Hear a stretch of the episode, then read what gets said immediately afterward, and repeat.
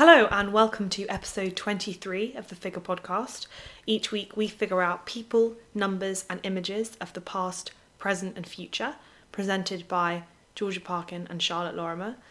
And we are coming to you this week after having a hiatus of sorts. I'm really glad to be back. Yeah, I'm very glad as well. It's it's weird to be out of the swing of it, actually. It's really strange. Hmm. And in the light of that, we are not going to talk about everything that we've been up to in the mm. last two weeks.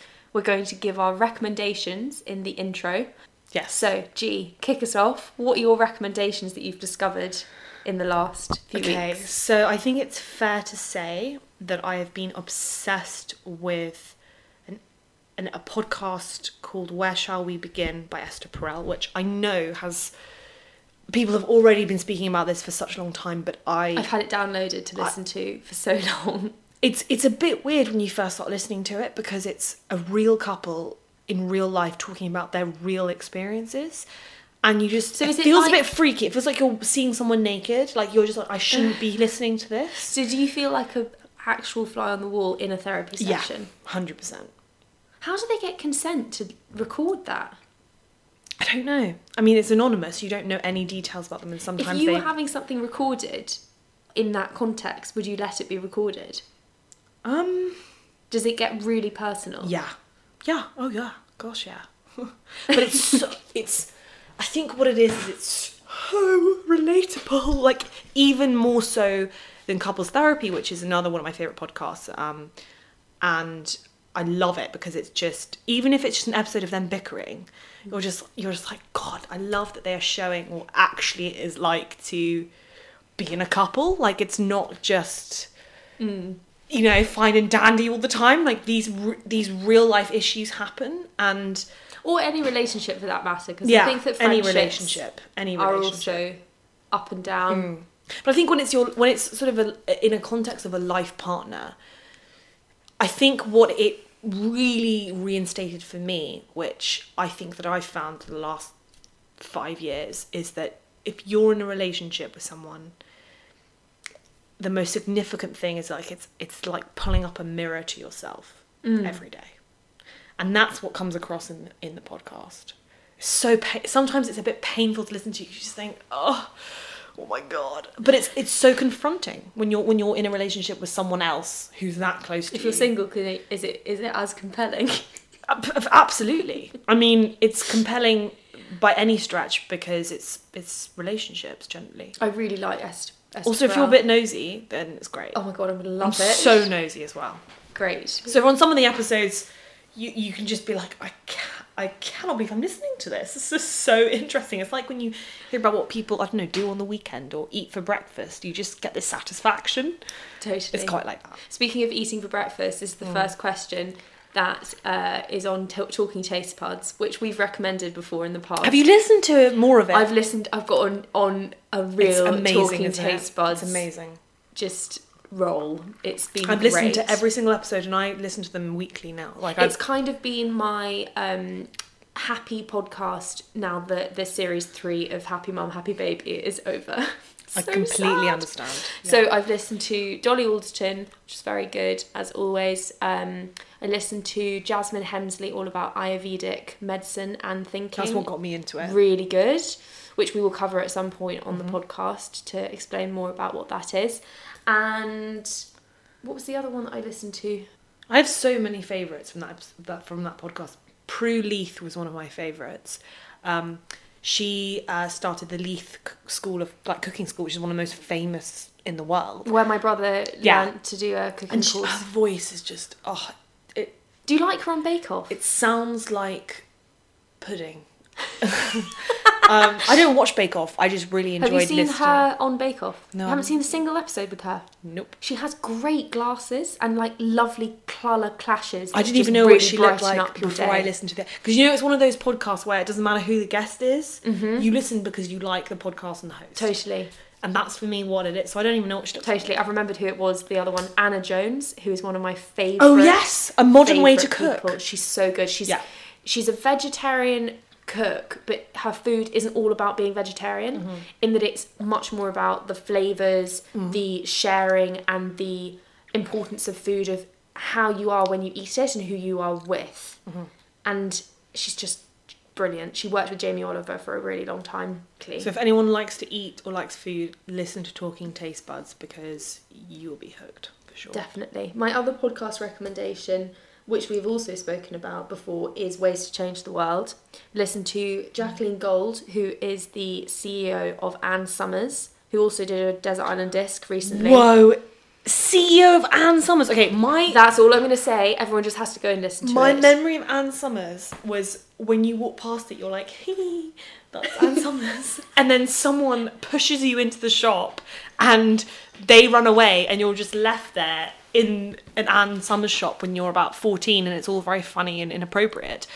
And then when you go in, if you're older, you just think, oh, this is just like what's the again it's that, that thing about shame and sex and all of that stuff Yeah, that comes up with Ann so Summers. good. Ann Summers is interesting that way, and I always remember seeing it as, oh my god, I can't believe that's Ann Summers. Like I can't look at it in the eye, kind of thing when I was Mm. But what I think is most interesting is that she has flipped it from being a very uh, male brand before Mm-hmm. she came along um, to being all about female sexual empowerment. Completely. I thought that was my age that changed that, just but actually listen it's the to it and you'll hear about how she did it. It's Yeah. really good. Both Desert Island Discs and Ways to Change the World Okay. with Krishnan Guru Murthy. Murthy. Yeah. And Laura Bates, who's the founder of Everyday Sexism, also absolutely brilliant on that podcast. The other recommendations that I wanted to add were um, an article about BPD, which is borderline personality disorder, which featured Anna McGrane, who we've spoken about on this podcast before, who is the um, director of the film Lyra, which is all about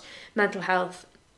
And that is now available to watch online so we will link this. It's a really good article. I'd really recommend that you have a read of that um, through the sunday times so it will be behind a paywall i guess but hopefully some people read it when it was in the papers as well it was about the term borderline personality disorder and how it's not a very helpful label and that you can feel Sounds scary, doesn't it? Exactly. Hmm. And I think it also doesn't really explain what it's about and it's not been normalized. I don't know if that's the right word, but something hmm. like autism or there are other terms which feel Yeah, easier. Do you know what I mean? You know, yeah, there's absolutely. So that's what Anna has been speaking about, and that's a really great piece. And then the other ones are from uh, Suzanne Ramsey, who I saw when I was at home, who's a teacher in a primary school, and she's been teaching all of the children about environmental issues. And I loved hearing about what she's been going over with them. And we talked all about um, the changes that she's been making in her life to try and cut down on plastic and do her bit for the environment. And she gave some really recommend- good recommendations I'd like to pass on, which were getting a bamboo toothbrush. So not Yeah. having a plastic toothbrush anymore because that's a huge problem, and also getting bamboo razors, yeah, Margaret already has those. which you can get from and by Margaret, I mean Maggie. Sorry, Maggie. um, but yeah, she has those. She's had them for a while. Yeah, and I hadn't really, I Hmm. could sort of thought about it, but I didn't really do anything about it. So now I'm going to do that. I think you can get them from Bulldog. So I think it's a male brand, but male razors work just as well for Yeah, no, they do. females. Also, on that note, um, I think something that I was thinking about the last couple of weeks, um, and I don't know if you may have experienced this in traveling, but why is it that we still do things that we know aren't good for us or good for the planet? In general. Yeah, you know when you're. I'm so I was in Pret. Even this morning, I was in Pret. I was getting a porridge, and below was a you know those little pots of uh, nuts and raisins, and they're in a Which are in plastic. plastic, which is a totally useless plastic pot. You can't even reuse it, but it's just going to go into a. But I do, but I bought it anyway because I wanted the nuts and seeds. Like what? That's so annoying. It is. Or going into Zara and I really want this handbag that's like twenty pounds, and I know that it's probably not good, Yeah. but I want to buy it. I know what you mean. I watched the Stacey Dooley documentary all about the cotton industry and the amount of plastic that goes into the water because of mm. fashion and how destructive it can be and its impact on the environment. So bad. And I went shopping on Sunday. And I went into loads of charity shops. Every single charity shop I walked past, I went into because I really wanted to. I love chari- like charity shopping anyway because mm. it's cheaper and it's better for the environment because you're taking it out. You're not adding a new thing, and you're voting with your wallet basically. but I still didn't find what I wanted. And then I mm. ended up going into Zara and I bought what I wanted from Zara. And I do feel kind of guilty about Right. it, So which means I. I will wear that dress a lot because I've got to, because I've got to make it count. I never shop ever, and then when I do, I just feel terrible about it. Or I always try and not buy things with plastic in them. And then when I do, I just I can't help but beat myself up about it. But I suppose just reducing generally is. The I think the fact that we're even having those thoughts in the first place is Mm. a step in the right direction, and it does just take, I don't know, discipline yeah, and maybe a bit more forward thinking as well to think if I don't make my lunch, I may end up buying a salad which is in plastic that you or a sandwich because recommend. Pret now have their Christmas sandwiches back and they're so good. oh, Would so highly excited. recommend the very That's the merry final recommendation. very merry Christmas lunch. It is a vegan sandwich. It is unbelievably good. The first figure that we're going to be talking about this week is a difficult one to talk about in several minutes, but we're going to give it a go. Leonardo da Vinci, who was an artist, engineer, scientist, musician, inventor, mathematician, philosopher.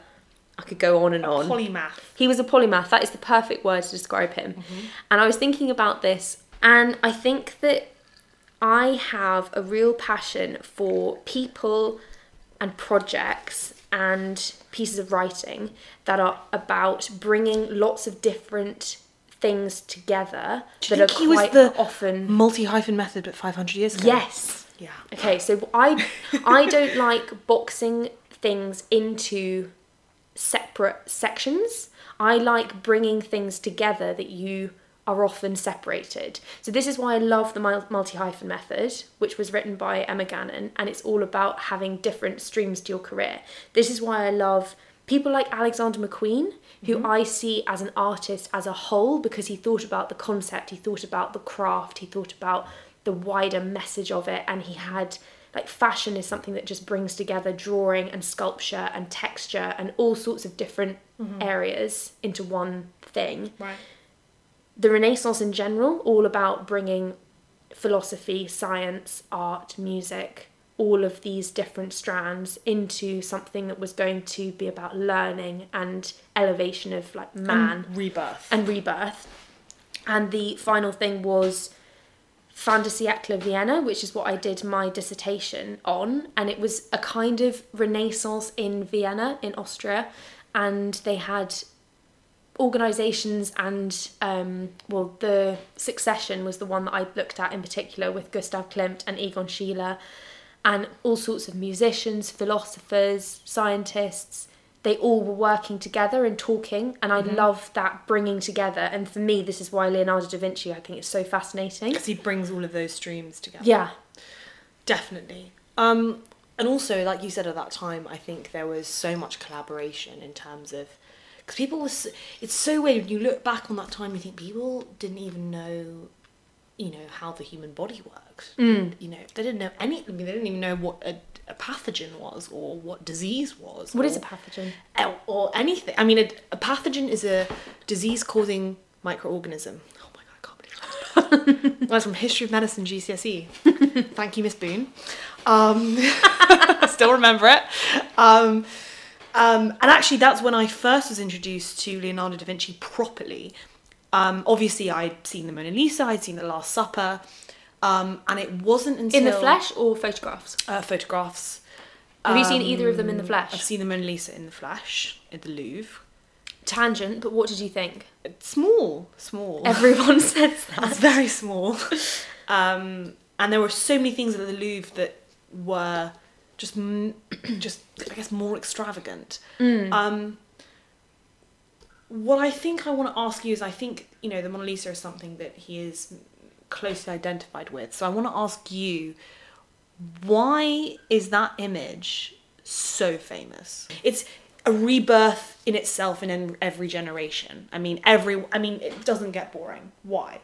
I looked at this when I was at school and I'm I did, did. my extended essay for IB uh, on the Mona Lisa and on the Birth of Venus by Sandro Botticelli. So, two Renaissance paintings. And I looked at why they were so famous. and what made people so attracted to them. Hmm. So with the Mona Lisa, I think that something that is really important for that painting in particular is the context of it. That that painting was stolen in 1911. In 1956, it had acid thrown at it. In 1960, it was slashed or attempted to be slashed. And as a result, it's now behind bulletproof glass. I don't think that there's any other painting that's behind ever- bulletproof yeah. glass. And then it also had parodies of it. So in the so many, like the God Save the Queen one as well across yeah, the skies. Yeah. yeah, and um, Marcel Duchamp, who was a surrealist artist, did the moustache on the Mona Lisa as a Mm. kind of mocking high art. So I think that you have to remember those physical things that happened to that in particular painting, but in the context of Leonardo, I think that there's Leonardo did so many different things with his life. He had the equivalent of 120 books, mm-hmm. and only a third of them survived. Mm. So we don't even know so much that he he wrote and thought about. But he's on a totally different level to other artists, and this is what you see with something like the Salvator Mundi, which was mm-hmm. the painting of Christ, which was sold for 450 million dollars. Oh my god. I mean, that goes beyond any other painting that has ever come on the market. And Martin Kemp, who's a kind of Leonardo expert that I've met, so interesting chatting to him, was just saying how he's in a totally different league of his own. Mm. But in terms of the actual painting, the Mona Lisa, I think it's about the psychology of this particular person and how it's communicated. And I would also echo that Philip Mould, who's another art historian who I also met recently, which was fantastic, talked about how portraits are more about the artist than they are about the subject. But also, there's a mystery behind the woman, isn't there? Yeah, Like, people so don't know who she is or mm-hmm. why she's there or why mm-hmm. she has that. She almost has an expression that's sort of effortlessly confident, but also very mysterious Yeah. at the same time. So I think that there's the mystery of Leonardo gets wrapped in the mystery of her. Mm-hmm. There's the context. 100%. Of, there's the Yeah. context of it of that Yeah. painting, and then there's just this Leonardo mm. hype Yeah. that is focalized on this one famous portrait and then this is and then the another thing about context is that she the patron who commissioned this who was the husband of lisa Gherardini, who is believed to be the woman in this painting mm-hmm. never received the painting mm. leonardo carried it with him for his whole life mm. and something that I wrote about in my essay was that um, so Giorgio Vasari was in the Renaissance. He talked all about the artists at the time, and he said that Leonardo had never finished a painting. So what I thought, well, maybe this was the one painting that Leonardo actually thought he had finished, and therefore he couldn't let it go, or did he just think that it was never finished throughout his entire lifetime? Kept so adding to kept, it kept adding to it and kept it with him. Yeah. Um, and then built this character. Mm.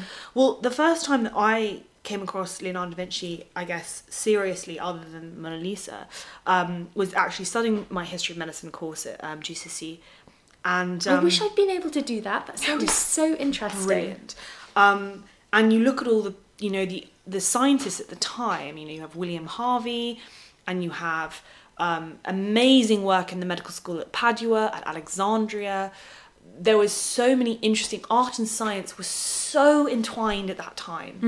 Um, I still believe they are, but particularly in the Renaissance, because you kind of couldn't have one without the other in a certain way. If think, you know, if you think about it, and Because you had to draw your discoveries. Right. Yeah. Right. And science. So there's a famous quote by Leonardo da Vinci that says that science comes by observation, not by authority.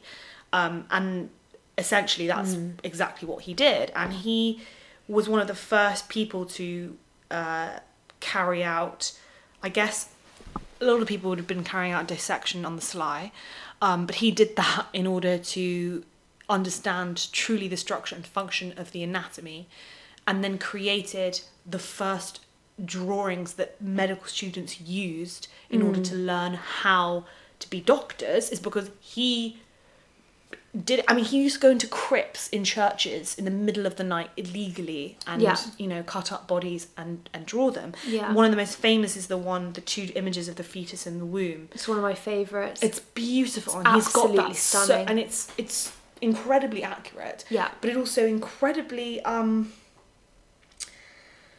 oh, what's the word? I mean, he would have been controversial. Controversial. Okay. really controversial. And it meant that he could go to these medical conferences and his work was spread across the world and so many, you know, doctors were able to use his work. Um, a question I wanted to put forward to you is in my research of Leonardo da Vinci, and we've kind of touched really briefly on some of his work, um, was his personal life seemed to be fairly non-existent. I mean, they kind of use the term secretive, mm-hmm. but my take on it is: can you be all of these things and have any time to develop a personal life? And it doesn't seem like he did. Oh, that's such an interesting question. I think his personal life was all about his discoveries and his curiosity, and that's what he was wanting to do with his life. You know, for example, someone like Elon Musk, right, who does this and this and this.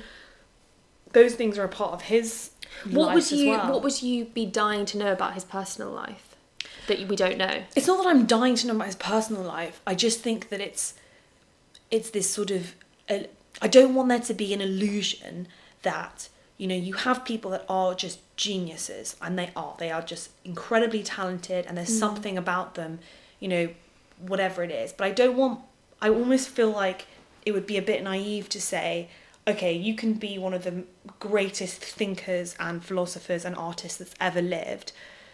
And you've also got this amazing relationship with your family. You have a great Oh, home I see life. what you mean. Okay. you have a life partner and it's just perfect. It's like Can you have one does one have to sacrifice for the other Oh, that's such yeah, really interesting to consider. But I don't think that Leonardo would have seen it as a sacrifice. I don't. and do those sorts of people see it like- you know d- mm. maybe they don't see it that way well, the and is it okay to yeah. not be like is it okay to not be a genius and a polymath if you want to have a home and a family and you want to raise that family because that in a way is a polymath you're juggling about a zillion freaking things very at a time, true, very you know true. but we, we laud someone like da vinci Yeah. or elon musk as this super genius but actually yeah. they would have had nothing else that they were Well, coping with the latest biography of him touches on some aspects of his personal life and describes him as a vegetarian slash vegan, which I think is interesting. awesome. All the most intelligent people are, can I just say? Albert Einstein was the same. Steve Jobs is the same. Rumour has it that Jesus was also vegetarian. I'm sure a vegetarian wrote that. Um, they also talk about him And as Charles Darwin and Yuval Harari and all these amazing people. Anyway, continue. Um, they also talk about him as a homosexual, which Mm-hmm. I hadn't ever read in explicit terms. Oh, I always thought it was implied because Yeah. he never married a woman or had True. relationships with women. True. Which I wonder if, if that it, does that play into why his portraits of women are so extraordinary because Mm. they had a different relationship from not having sexual interest in each other. That's Very possibly. that's another tension. Whereas I you look think at that comes in. Picasso image of a woman, Yeah, it's very different. very different. yeah. But obviously, in in those times, if you were a homosexual and you had a life partner, adopting children, having a family, as it is That is didn't today, hap- not a thing. that doesn't No, happen in those times. So I think that is an aspect which is different in terms of him. Mm-hmm. Well, maybe maybe that's another aspect. Maybe that's why he didn't have a personal life. You know, maybe he thought, you know, I'm actually just going to dedicate. You know, a lot of men at that time would have become priests or would have, you know, married a woman anyway. It's just not yeah. talked about. Those Yeah. sorts of things intrigue me. I, I kind of was just like, I want to know what, what what is someone who's that amazing. What what is in their mind? What are they like? What makes them? Hmm. Well, I think that what's so interesting Do they some sleep three hours a night because they just Yeah. can't possibly turn off? Well, I think that what's interesting about great artists is that you can learn so much more about them through looking at their art because they say so much about themselves in the brushstrokes and what they do and what they choose to bring out and the way that they position the people that they're But painting. equally, you could say the same about an invent. You know, you could say the same about Steve Jobs and Apple. You could say the same about Elon Musk Completely, and SpaceX. and completely. where their brains are going. I mean, Yeah. it's just, it's kind of, it's just relative to the time. Mm. The brushstroke was the iPad, you know. But actually, if you think about an iPad, ha- imagine inventing an iPad. Like Yeah. I even remember when the iPad came out, I was like, "What? It's a it's a flat thing that you press? Is this a joke?" you know, and it would have been the same with you know Leonardo da Vinci and all of the things that He was so ahead of his time. so ahead of his And time. And for anybody who's really interested in the scientific and spiritual aspect of his work is um, there's a book by Fritjof Capra which I would really recommend. I sat next to him at an event that my dad was doing and I had just been to Venice and Florence on my own and I had totally submerged myself in everything Leonardo. I'd been to an exhibition in Venice which I saw the Vitruvian Man, which oh, is Oh, the wow. very famous image of the mm. man in the circle and the square. It's all about the golden ratio and the proportion of the body and how fascinated he was about that. And then I went to Florence and I watched a really interesting documentary about Leonardo. So I was so full of knowledge. And then I just subtly made sure that I sat next to him and totally quizzed him on everything. But his book is brilliant. And my favourite part of it is this timeline where it talks about what Leonardo was looking at in geology, in the flight of birds and looking at that, or arteries in the heart, yeah. lots of different aspects. And then it shows when he was talking about it and then when it was actually discovered, mm-hmm. quote unquote, in the rest of the world and who found that after Leonardo had. So it just shows, it puts into a very visual way how ahead of his time he was. Fantastic. The second figure is that we supposedly have between 50,000 and 70,000 thoughts per day. What are your thoughts on that? Nice little meta question to get us going. Uh, I think firstly, Sorry, I really cracked myself. Firstly, uh, there are questionable sources to where this stat comes Okay, from. regardless of where it comes from or not, I okay, think we can I all think that agree that, we have a we ton have a ton of thoughts, but how did they get this number? That's what I'm Does someone confused count? about. I mean, that's what I want to know. Is if someone also, what- sat for a whole day and was just with a, a clicker? one single thought? I don't know. Because where does one thought end and another one begins? How do you tell? No idea. And when you're thinking a lot, and if you say to people, "Yeah, I've been thinking a lot over the hmm. last week," What does that mean? What does it mean? And is it that you've been having lots of thoughts, or is it that you're having the same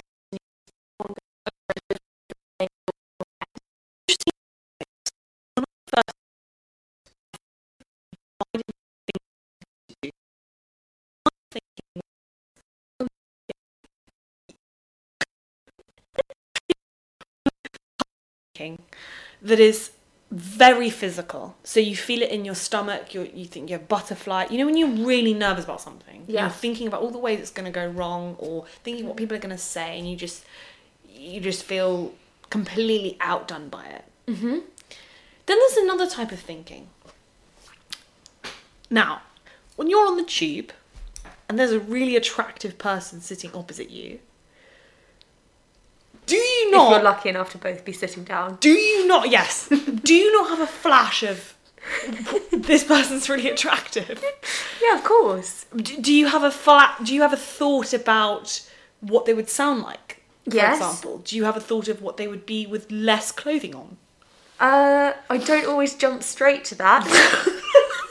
so i put down on my notes for thoughts i put these, crazy I love that these are your two categories. these are my two categories You're like anxious thoughts. Yeah, and or sexual thoughts. but it's not just sexual. So in the sexual category, you have the crazy thoughts. You have this maybe fleeting suicidal thoughts. I think a lot of people would um you know, you're standing on a train platform. Sometimes, of course, you think, "Oh my god, what if I just jumped? Like that would be it. My life would be over." Or you're on a really busy road and you have your headphones in, and you don't really notice, and then suddenly you're like, "Oh my god, I could have." I think it's a very weird front of aspect of the modern world that it feels like there are so many moments where you Yeah. could change your entire life Right. so quickly. But you're thinking about that. But you won't do as it. it's happening and it's not ha- exactly same with the sexual thing or the crazy thing you, you're like of course i'm not going to do that Yeah. or or of course i'm not going to but you know or you walk past the shop and you think oh i really want to buy some of this and you think about it and then you know by the time you've walked past it it's long gone and another thought enters your mind Mm.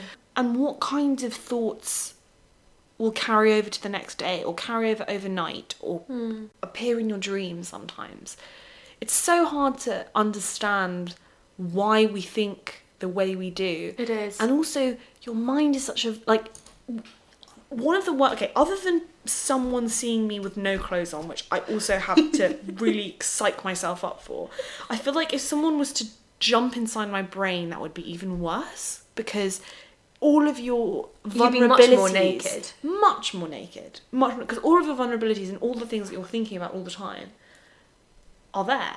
And sex and suicide and you know crazy or whatever the category you want to put it. Those all those things all come with vulnerabilities because we're going to be showing people things about ourselves that we may feel a certain way about. And mm. that's why when thoughts are racing through your mind, those are the ones that you probably don't want people to know about. Yeah. Question Hmm. Did Edward Cullen's superpower of being able to read your mind terrify you or intrigue you, or how did it make you feel when you were reading those twi- that Twilight series so many years ago? What an interesting question. I didn't expect this. And actually, now I think about it, I really did not care. I was just. I was just very attracted to him, so I didn't really mind. I find it. I find it quite I, scary. I didn't even think about it. Now I think about it, it's completely weird and I would hate it. Hate it. And actually, I think this is going to link in quite nicely to our last section. But why was I so forgiving of that superpower? That's awfully creepy. Like, I don't want anyone to be able to read my thoughts. And Yeah. there's an When I was younger, I just thought, oh my god, marry me. And also, there's an incredible imbalance there with the male in that relationship having that power and the female not. That's quite. True, but you could also flip it on its side and be like, she could have been a vampire that was, you know, it just happened to be the male female situation, but she could have been the one that. But it does feel like he has a lot more power over her. Mm. And the same with Fifty Shades of Grey. It's always about like he is the power But the thing figure. about Edward Cullen is that he actively made the choice to do good with his power. Totally, yeah. So, yeah. But anyway, Okay. we digress. so um, another question: yeah. Your first and last thoughts of the day Hmm. are they often the same thought, and do they stay the same a long period of time, or do they change every day? Um, good question. I think my first and last thoughts are often the same, and it's things I need to do. As boring as that sounds, I think my first and last thoughts are, oh, I should probably do this, or I need to do this, or what's the time, or have I slept in? Oh, I probably should send that in the morning, or I probably should do this It's a lot morning. of shoulds. Whereas all the other like crit, like the random ones where you're thinking about a train or you're thinking about that happens more in the middle of the day mm. where I think I'm a bit stiller because I'm forced to be. Do you think you have very different thoughts in the morning and at night? I want to say yes, but I don't think so. I, don't- definitely think I do. I don't think my thoughts are the same. I mean, I think they are. Sorry, this similar in the morning and, and the evening. It's more practical mm. because in the morning and the evening, you're sort of working your way up to something. So you're working your way up to getting out of the house and going to work. And the mm. evening, you're working your way, you know, into bed, wherever that is Yeah. from. Whereas in the middle of the day, I think is where I find myself most stagnant. So I might find myself an odd 15 minutes where I maybe don't have something urgent to do. Mm. And then those kind of weird thoughts enter my mind. Another question. In the time off that we've both had from work and from doing the podcast, have you noticed a difference in your thoughts and how much time you've got to think and how have you coped with that? If coped is the right word? I think what it is is you have more free time. So it's been because it's been time away, you don't have your usual routine. And in our usual routine, we have the podcast, which means that your evenings in a week tend to be quite few Mm. where you're not doing anything. And I think it's difficult to have to sit with certain feelings and feel as though um, maybe those sort of things flood your mind. And actually, my way of coping with that, if I really don't really want to be on my own, is I always have something on in the background Mm. TV sh- show, a podcast, Yeah. something. Podcast is a really interesting one with me, thinking about thinking, because same with really good films. If I'm really concentrating and I really like it, I will be repeating in my head what I'm listening to, which helps me to absorb the information, but it hmm. also means that my mind isn't drifting and wandering to other things. Hmm. But then at the same time, I found that when I was at home in Scotland on holiday, I wasn't listening to podcasts and I had so much time to think about everything else that I found it, difficult quite to- difficult. Yeah. And coming back to London, I was Busier. aware of being very overstimulated in terms of there's so many adverts everywhere and there's millions of things to read on the tube and there's Mm. so many faces and I could feel myself being like razzed up by that. But then at the same time I Mm-hmm. What a great word, razzed, by the way. anyway. I was listening to things and went to see Bohemian Rhapsody. That was the most emotional journey of a film I've ever seen. It- Really? honestly, it was so good. Worse And than Marley and me. Oh no, no, very different in terms of Okay, emotional. okay. As in, I felt the anxiety, the highs, the my heart beating out of my chest when they were about to go onto stage, and all of that. I just I was so absorbed within that film, mm. and I really appreciated that because it was a total escape. And I think, yeah, sometimes you need a relief from your own head by listening to or watching something and absorbing other people's mm. words while you're doing that. Does that make sense? Absolutely, I think that's that you've just, in my, in my opinion, you've summarised why people have addictions. Mm. That's precisely what it is. You want to escape from your own head. You want to escape from your own thoughts. You want Mm. to escape from the overstimulation that is our life at the moment, and, and some, Mm. and, and and that can be a um, But an then escape for a lot of people. on a different side, which I guess actually sometimes comes into addictions because lots of addictive personalities are also creative people. If I'm doing life drawing or I'm creating some kind of poster or I'm drawing with my goddaughter or my godson, I l- completely lose track of time and I Mm. love it. And it's this total bliss of focus. And so creativity for me is another thing that I don't do enough of and I should do more of. But it gives my head that time where there's so many times where I'm just so anxious and I'm thinking about everything and I just want to switch my brain off like Yeah. a TV, Yeah. especially when I'm before I'm going to bed. Yeah. And meditation actually can help with that, but I've yeah, I haven't been very good at doing that recently. And the Jasmine Hemsley podcast on Talking Tastebuds has I'm going to try and get back into it Yeah. because it is really good for me. So good. But yeah, creativity and meditation and just trying to focus on one thing. And also similar to what she talks about in that podcast, which kind of links back to thoughts, is you know when she said that thing about on the way back from a night out, she doesn't look at her phone.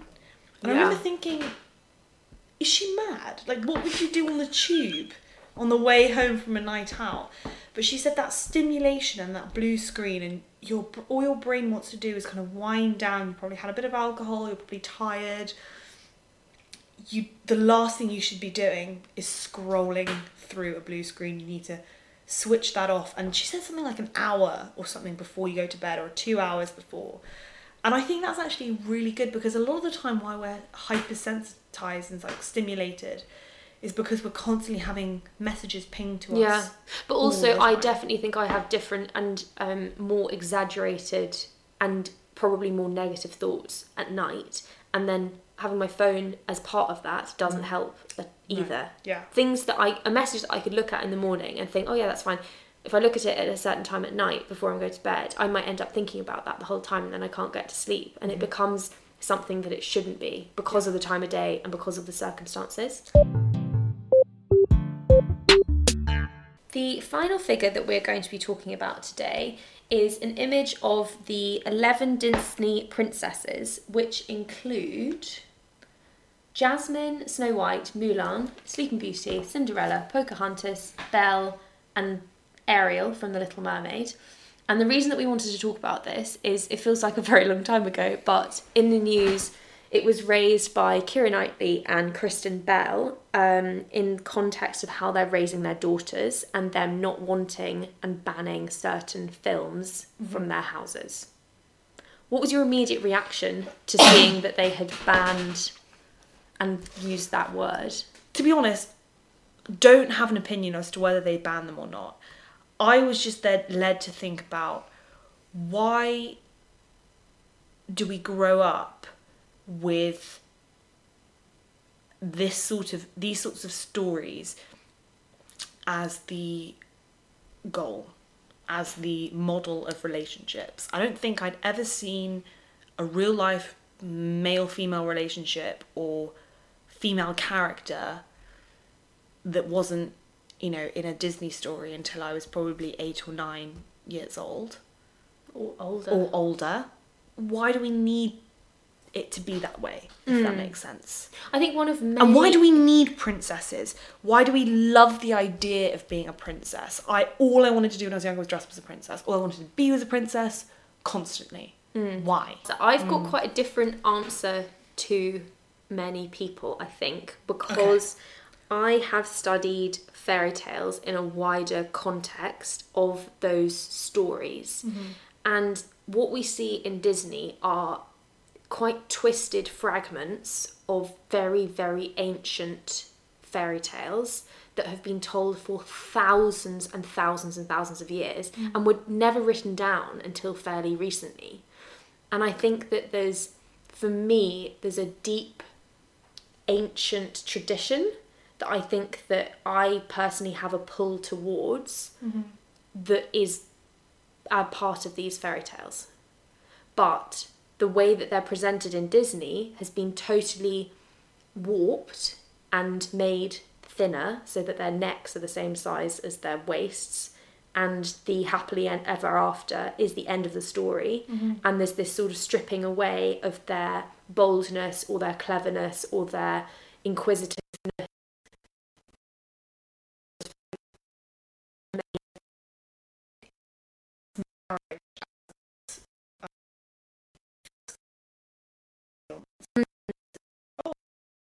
inquisitiveness get married and therefore escape or oh i don't have any money and i'm living with some dwarves and oh okay i'm not really sure what to do and then boom and this evil witch tries to kill me okay i get married you know prince saves me it's this being saved and being married and for me the marriage thing really really got me i just thought yeah i think it, did, uh, it I just can't do any. I just can't. Like, what if I don't get married? Then what do I do?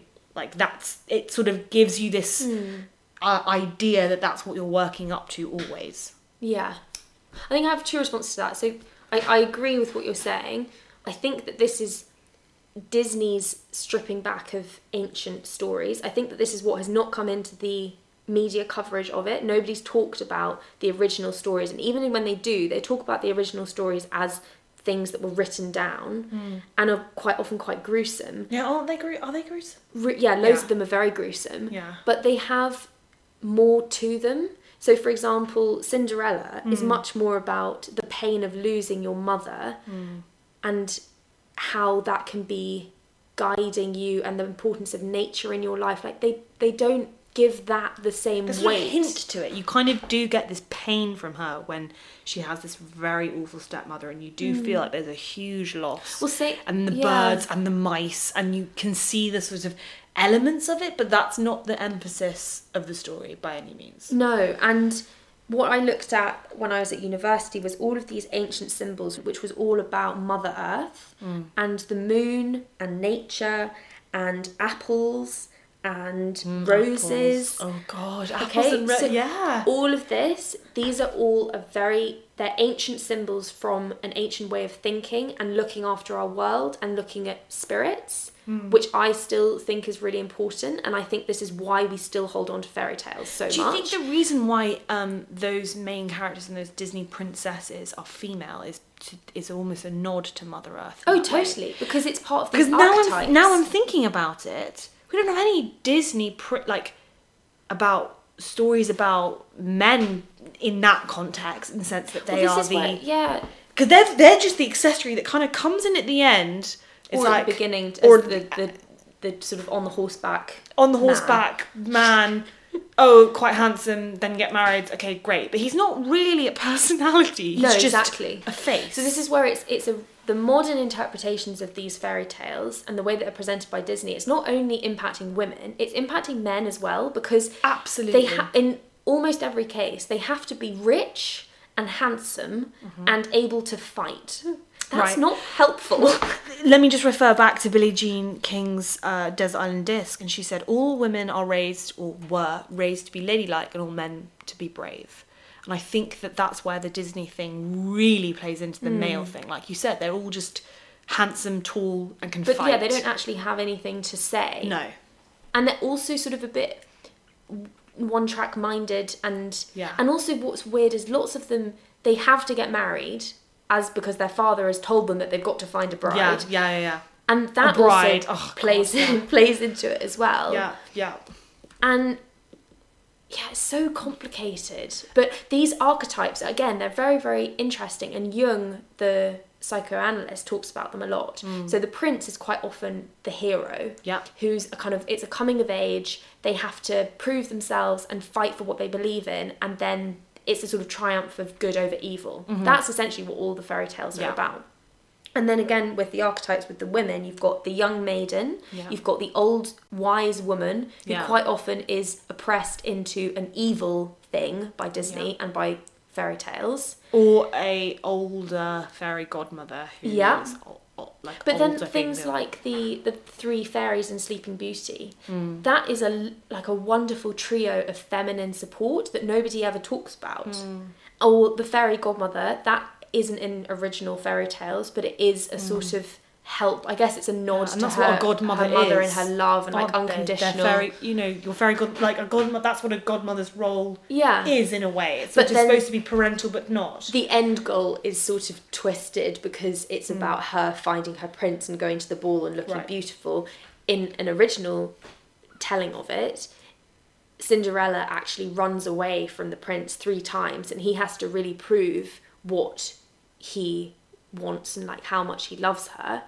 Or this is how I interpreted it anyway. There's much more of a it's not just straight away I love you, you love me, we're going to be together. There's more depth to it. And there are more characters that play more roles. Well, I it's think- not so simplistic, I- I think- and this is what frustrates me about the Disney interpretation. well, the of it. simplistic aspect of it, I think, is what you're raised to think. What relationships between, you know, whoever you and your life partner is, whether that's male, female, female, female, whatever. You feel like it's supposed to be simplistic. You feel like you're like, okay, I'm gonna meet the person. Yeah. That's it. When you know, you know.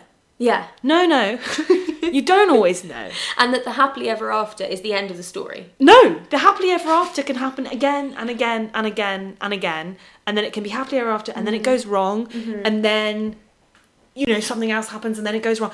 That's but but we're we're told this narrative from a very young age, and I think that's what the destructive thing is. Is when you finally grow up and you think, oh, actually, it's not really this easy, and you can have someone who is your Prince Charming, and it be a like a v- very difficult all sorts of things can happen all sorts of things come in the come like life mm. things happen and mm-hmm. it's not just as simple as oh the shoe fits he's handsome. Yeah. let's go get married. That's the other thing about Cinderella is that the ugly stepsisters were told to cut off their toes by their mother in order to fit the shoe. To get the guy. To get the guy. yeah.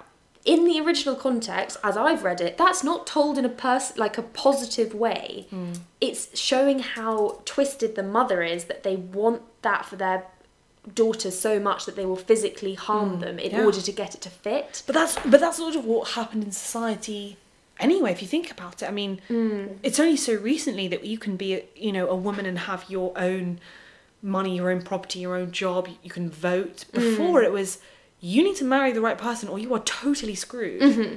But I mean, my point is that lots of the feminist criticism of fairy tales doesn't take into account the the other stories and the context that comes behind it, which was covered. What they're commenting on is what the thing that is the thing we were speaking about, and that it shouldn't we shouldn't give these messages to girls. yes, in that you should which I change yourself in any way to which I agree with completely. But they're showing I. they're showing the fairy tales as promoting that you should change yourself in order to make yourself right for a relationship. But actually in some cases that's not what they're saying at all. They're Mm. saying that there are people who will fall in love. And then this is the other thing that I think is not really talked about is how if you are in a great relationship in a feminist context it sometimes feels weird to talk about that Yeah, totally. because you think that people are going to say, well, that's not everything. And you're mm. not saying that that's everything, but it can mm. be a huge part of what you want. And mm-hmm. is there something so wrong with that? yeah.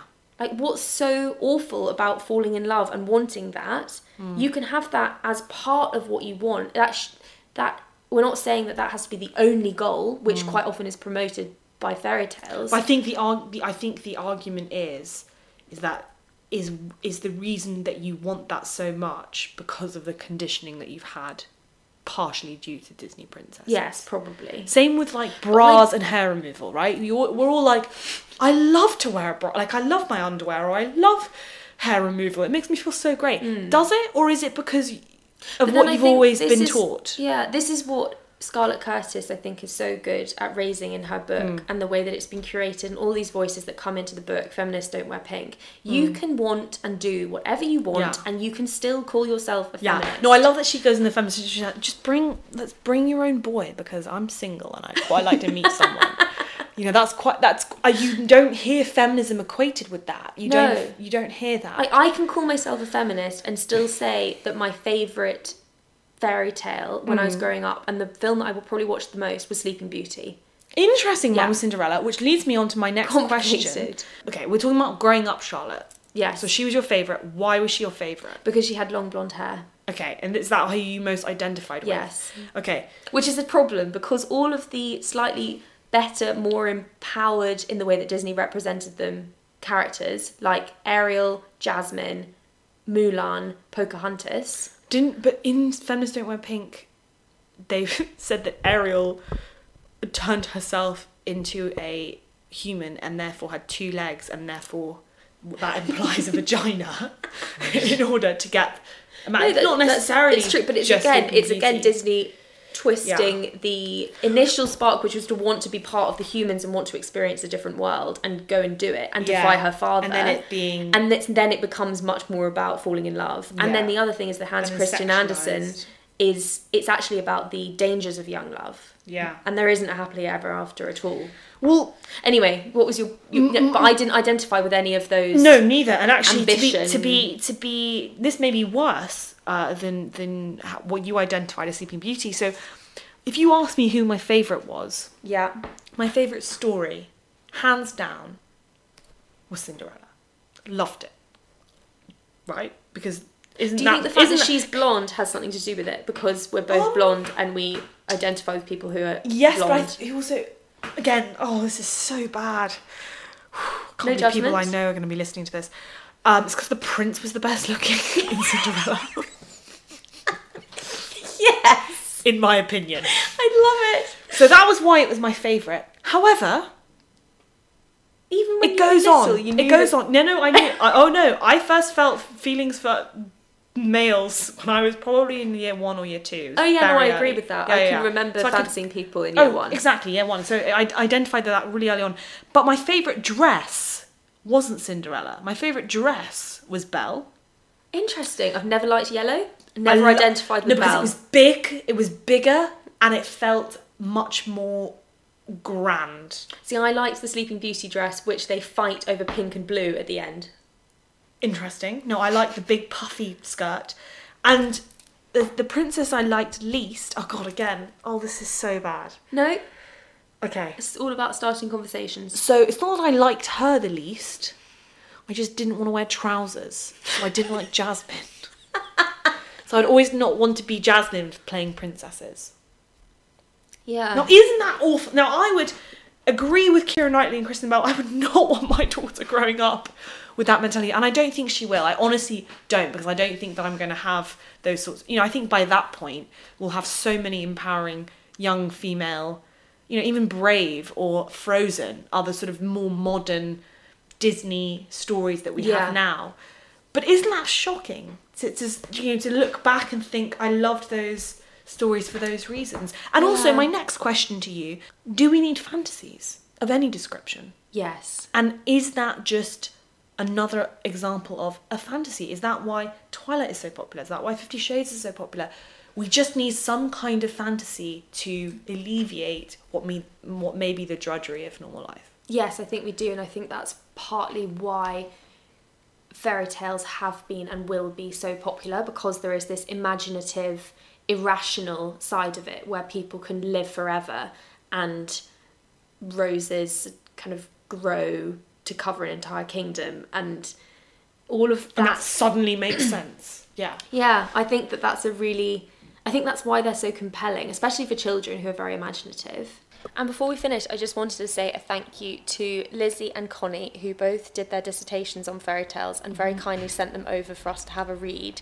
Yeah, and I really enjoyed it. Yeah, and it really reshaped what I thought about certain Disney fairy tales, especially in terms of the commercial aspect of it. Absolutely. Because so much of what they were doing was about selling it to the audience at the time and then making much more money from it from the theme parks and the dolls which have the sparkly dresses and also all I, of that. I know this sounds really dumb, but I didn't even realize the significance of how much we forget isn't possible. Like the, I think it's what Connie calls the metaphysics of it. She's like, you just suddenly are like, yes, they all fell asleep for hundred years and didn't age, and this prince randomly just walked up and Yeah. finished. You know, th- Yeah. stuff like that. And the- you just don't think about that being, oh, that's not. And once upon a time and happily ever after, it's all mm.